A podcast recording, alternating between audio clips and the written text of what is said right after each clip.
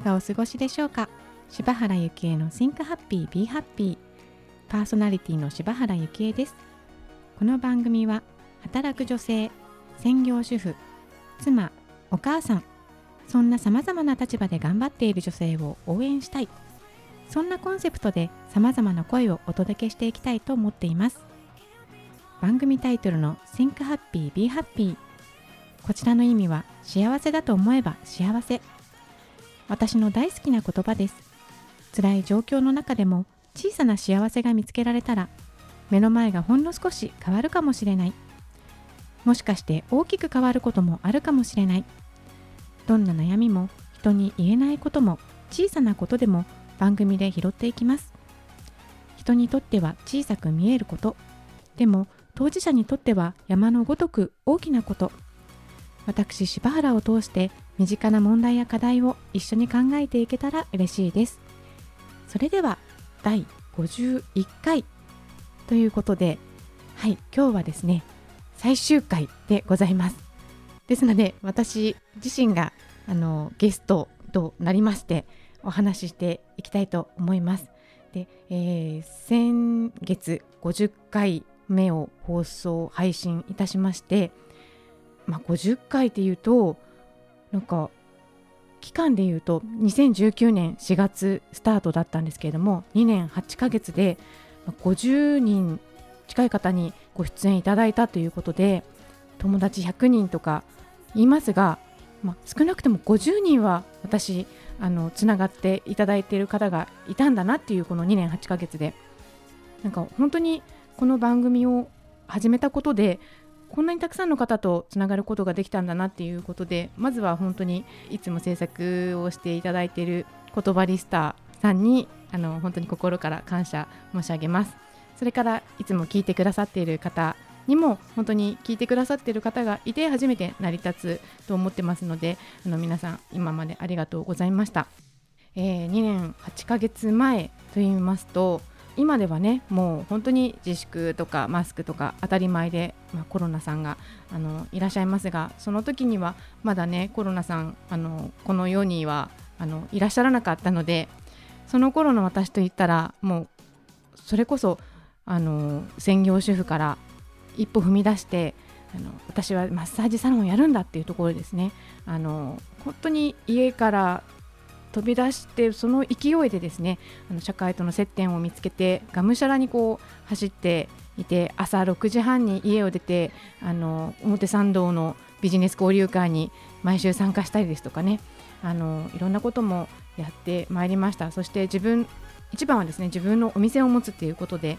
あのマッサージサロンを持ちたいということでまずはレンタルスペースから始めてあのそこでのね、もうサービスを作るところから、まあ、いろんな方のあのご協力をいただいて本当にがむしゃらってこういうことなんだっていう寝る時間も惜しんで頑張っていたなとあの2年8ヶ月前の私よくやってたなと今なんか忘れてましたけどもこういう機会にあの思い出すことができました。そしてその番組でやっぱりゲストに来ていただいた方ってあの今振り返ってみますとそのサロンの関係マッサージ関係の方がやっぱり多くいらっしゃったなとでそれと同時になんかその振り返ってみ見て思い出したんですけどもやっぱり自分をこう変えたいな変わっていきたいなっていうのがあったんだと思うんですね。その起業をもうすでに起業されている方のやっぱりお話を聞きたいっていうところで起業塾をされているような方のお話も聞いてきたなと思っております。で見てるとねその頃一緒にマッサージ仲間だったあのお友達まだマッサージをねこのコロナの中でも続けているもちろんお友達だけじゃなくて先生だったりもあの続けていらっしゃってなんか私はそのコロナの、ね、あれをきっかけにあの自粛をきっかけにまた違う方向に進んでいったんですがああこの方たちは、ね、そういう中でも、まあ、いろいろ試行錯誤してマッサージっていうのを続けていって、まあ、それマッサージって多分手段であってやっぱり人はやっぱりこういう状況だからこそやっぱり癒しって必要なんだなっていうふうのあの今改めて感じてまして中でも第7回であの出てくれた私よりも年もう全然若いあの子なんかはいろいろインスタとかで見てるとマッサージだけではなくてあの洋服なのかしらそういう雑貨のお店とのコラボをしたりとかしてあのでそこのアロマ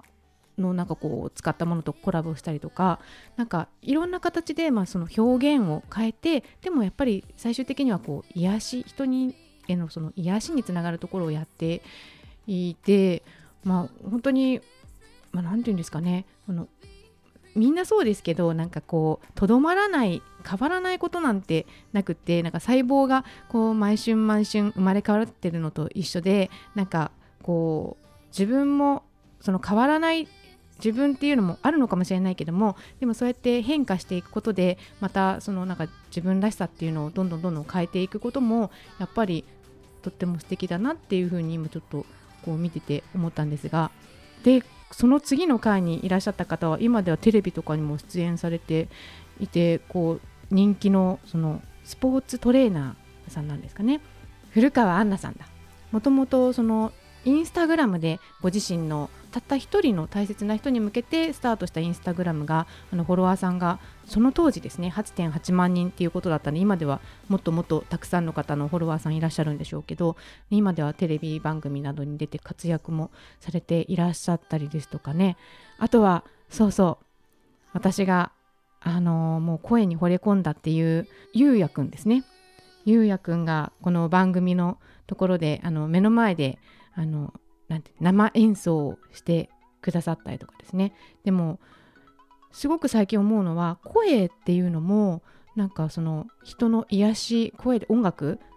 っていうのもその音っていうんですかね波動というかそれもとっても人の癒しになるんだなとあのゆうやくんの声もねあのもちろん今でも聞いていますけれども聞くたびに癒されるなっていうふうに思ってます。で他にもそうその頃私がこうねお世話になってた、まあ、今でもあれですねヘアメイクアーティストの長谷川ゆりさんあのキャンディーブルーさんっていうあのキャンディーさんっていう風にねお呼びさせていただいてましたがはいあのー、今はその何ですかファッションのやっぱり人って見かけも大事だよねっていうところで洋服一つであの人って結局外が変わると中も変われちゃうんだよっていうことで私もそのキャンディーさんに洋服をコーディネートしてもらってからよく考えればラジオをやり始める頃にちょうど洋服のそのコーディネートもキャンディーさんにしていただいたような気がするんですよね。なので何か変えたい時ってなんか何から変えていいのか分かんない時って洋服から変えてみるのもいいのかななんていうふうに今ちらっと思いました。で他にもその頃にはそうそう私がそのサロンにこの絵を絶対に置きたいんだって言ってあのインスタからあのアクションを起こしてあのつながっていただいた光の画家リノヒロミンさんもいらしていただいて今ではねなかなかちょっとお会いできてないんですけれどもでも今そのヒロミンさんが描いてくれた絵をですね私サロンはもうなくなっちゃったので自分の部屋に飾っているんですけどもそうああいうやっぱり絵からも癒しってこう出てくるんだなっていうのがそうそうなんかこうやって振り返ってみると私はなんか自分が人を癒したいんだって言いながらそうやってなんかゲストさんつながってるゲストさんからなんか癒しをいただいてたんだなっていうちょっと今振り返ってみて思いました。その頃になんか残してる自分の言葉でもう全ては今っていう言葉がこう残ってたんですけども今がまあ未来を作るって過去過去も今がその過去のその意味すらも今の自分があの意味づけていくんだっていうことをなんか残してますがまさにそうだなと思ってその頃は本当にがむしゃらでなんか何ですかねとにかくこう、まあ、番組もやるんだ続けるんだっていうのもありますけれども、まあ、お店もやるんだでもその意味ってあんまり考えられてなかったですけども今こうしてみるとそうやってなんか私が癒したいかったのって自分自身だったんだなっていうのをちょっと振り返って感じております。では後半にはまたその2020年以降の方ですかね。もうちょっと振り返ってまいりたいと思います。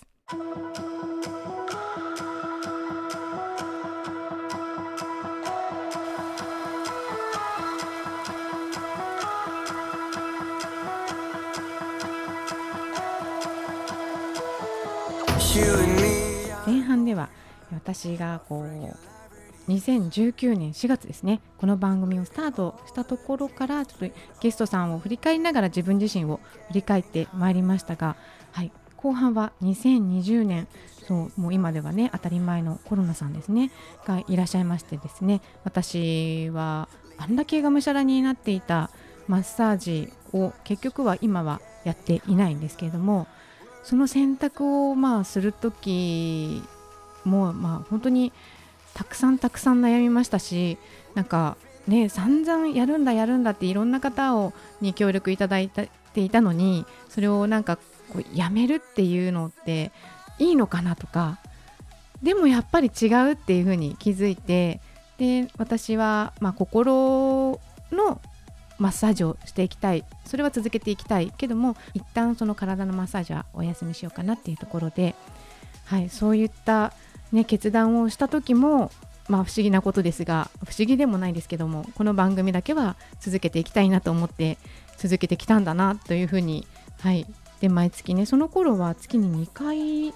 を配信していたんだと思うんですけれども、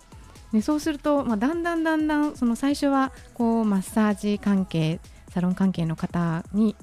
お越しいただいてたんですが、まあ、だんだんこうね様子が変わってくるというかいろんななんかこう出会う方がやっぱり変わってきたんだなというふうに今見てて思いますが中でもやっぱり印象的だったのがこのえっ、ー、とですねこれ第23回か。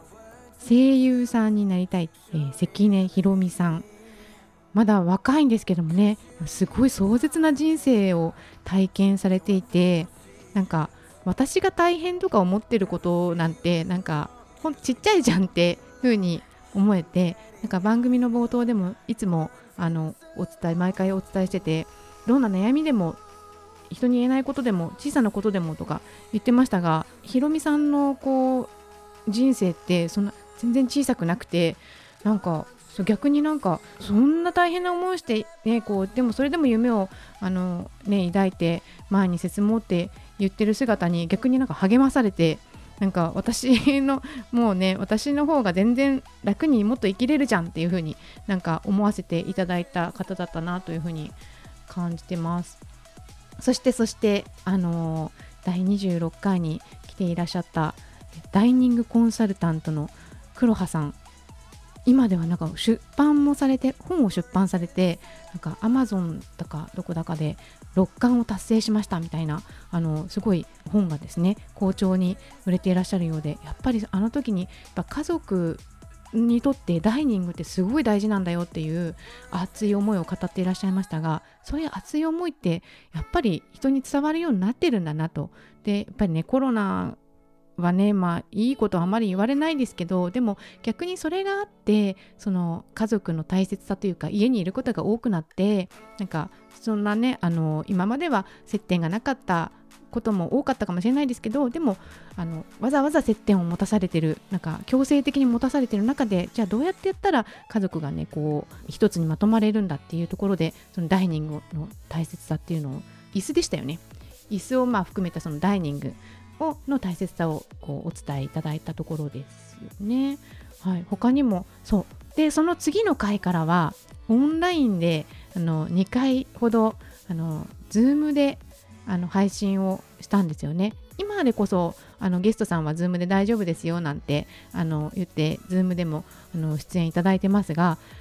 もういよいよそのもうコロナだしあんまりその会えないよねってところで私の中ではこうラジオのね、音声配信をあの Zoom でっていうのは初体験でドキドキしながらあの音声の環境とかも自分の家のね環境が整っていないながらもやったなんかドキドキしながらやったなっていうのをちょっと今思い出しました。ね。でその後も一番そう2020年の6月頃ですね。あのー、私はマッサージをも綺麗にこうやめてでビジネス交流会に行くのもやめたんですよね。であのそこで何をしたかっていうとあの、まあ、自分探しみたいなことをままたし始めましてでその時に出会った仲間に6月はですねあの来ていただいて1人が魂のピアニストかよちゃん本当にあのピアノで人の心ってあの先ほどもね音楽でって言ってましたけども人の心を癒していきたいっていうところでもともと看護師だったかよちゃんがですねあのピアニストになりたいんだって言ってそういう思いを伝えてくれたりですとかあとは、えー、LGBTQ の、えー、代表としてですね男と女のハーフハーフサオリン登場してくださったりとかして本当にこの時実は私の中ですごくどん底でなんか自分っていうそのなんか計り知れないなんかこう何て言うんですかね闇というかなんかこう答えの見えないなんか穴になんかこうすっぽり埋まってしまってなんか顔では笑ってるんですけどなんかすごい心ではずっと泣いてたような気がしますね。でもこうやってやっぱり仲間に支えられて今の私があるんだなって改めてなんかこう感謝の気持ちがこう湧いてくる。感じですね。そしてこの頃はみんなのラジオ言葉リスタでおなじみの生放送のみんなのラジオにもなんか参加させていただいてたんだな。なんか2020年それもちらほら出てきましたが。そしてこの辺からですねもう2021年になってここから割と今もお付き合いある方にあのこう出ていただいておりましてそう。私今雑談カフェっていうあのオンラインでのコミュニティもやっているんですけどもそこでつながった元劇団四季とかあの東宝でミュージカルの役者さんをされて活躍されていたボイストレーナーの塩さんがあの同じく雑談カフェっていうのをやっているんですけども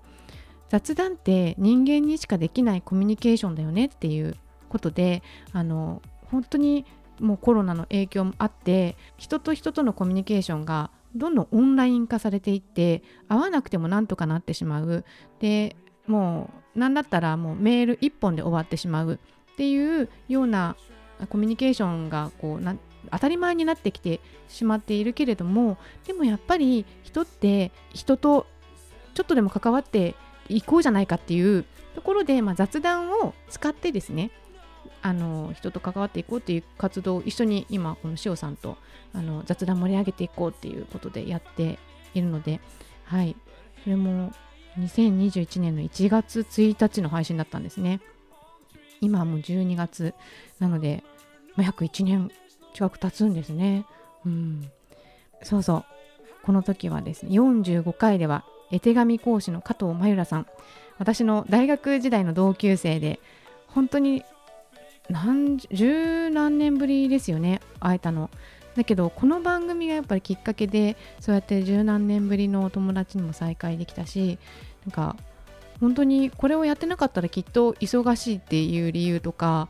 そんなことばっかしで多分会ってなかったかもしれないなと思うんですけども今ではねこう LINE でやり取りとかあのランチに行ったりとかそういうこともするようになってなんかお互いママのその本当に子育て真っ最中の辛い時期をなんか同じようなことを体験してたんだっていうこともなんかこう再会して話してみてなんか分かったみたいなことで本当に辛い時って多分友達とつながることもできないと思うしなんか一人でもやもや考えてなんかこうね私なんてもうちょっともううつ病状態になっていたわけですけどでもなんか、まあ、それをねこう乗り越えた後というかまだまだこれからもしかしたらねたくさんいろんな困難あるかもしれないですけどでも抜けてみるとなんか全てはなんかあってよかったなというかそれがあったからなんか今があるんだなってすごく思えているのでなんかこのやっぱり番組をやるって最初はこんなただの専業主婦が始めてなんか誰にじゃあ来てもらったらいいのとかあの何を話したらいいのかとか誰がじゃあね一専業主婦だった私の話を誰が聞いてくれるのとかなんかそういうなんかマイナスのことというか心配なこと不安なことばっかりでしたけどもでもやってみたらなんかこうね感想をいただけたりとか全然今まではあんまりそんなに話してなかったママ友からなんか聞いてるよとか移動中とかに聞いてるよとか言っていただけたりとかしてで今でもなんかもう毎回欠かさず聞いてくれてるっていうあのファンファン1号ですぐらい言ってくれてる人もいたりでもなんかその人からなんか番組へのアドバイスも今はいただいたりとかしていてあでもなんか本当にやる前はなんか不安しかなかったこの番組ですがでもやったことによってなんか本当に人とつながれる一つのきっかけをいただいたなというふうに思っていてなんかそれもその時の私がやるって決めてで毎回毎回あ次のゲストさん誰に来ていただこうかなっていうたびになんかこうねその時でも誰も来てくれなかったらどうしようとかそういう不安と戦うまではいかないですけどでもそういった不安と向き合いながらそれでも続けるっていう選択をしてきたその時の自分がいてで今、まあ、50回終わって今日51回目で今日で最終回にしようという、まあ、自分がいてでもどれもこうその時のその時その時の自分が決めたことでなんかそうそうなんかだから誰が別に何と言おうとやっぱり全ては自分でなんか迷ってもあの答えを知ってるのは、まあ、自分なのでだから、まあ、これからも今を大切になんか自分を中心にちゃんとしっかり軸を持って考えて進んでいけたらなと思っておりますのでなんかこの番組は終わりますがはい私もそうですしなんかこう聞いてくださってる皆さんもこう今を大切になんか生きていってまたどこかでお会いできたらいいなと思っております。それでは2年8ヶ月ですね。長い間、えー、お聞きいただきましてありがとうございました。皆さんまたどこかでお会いしましょう。柴原幸恵でした。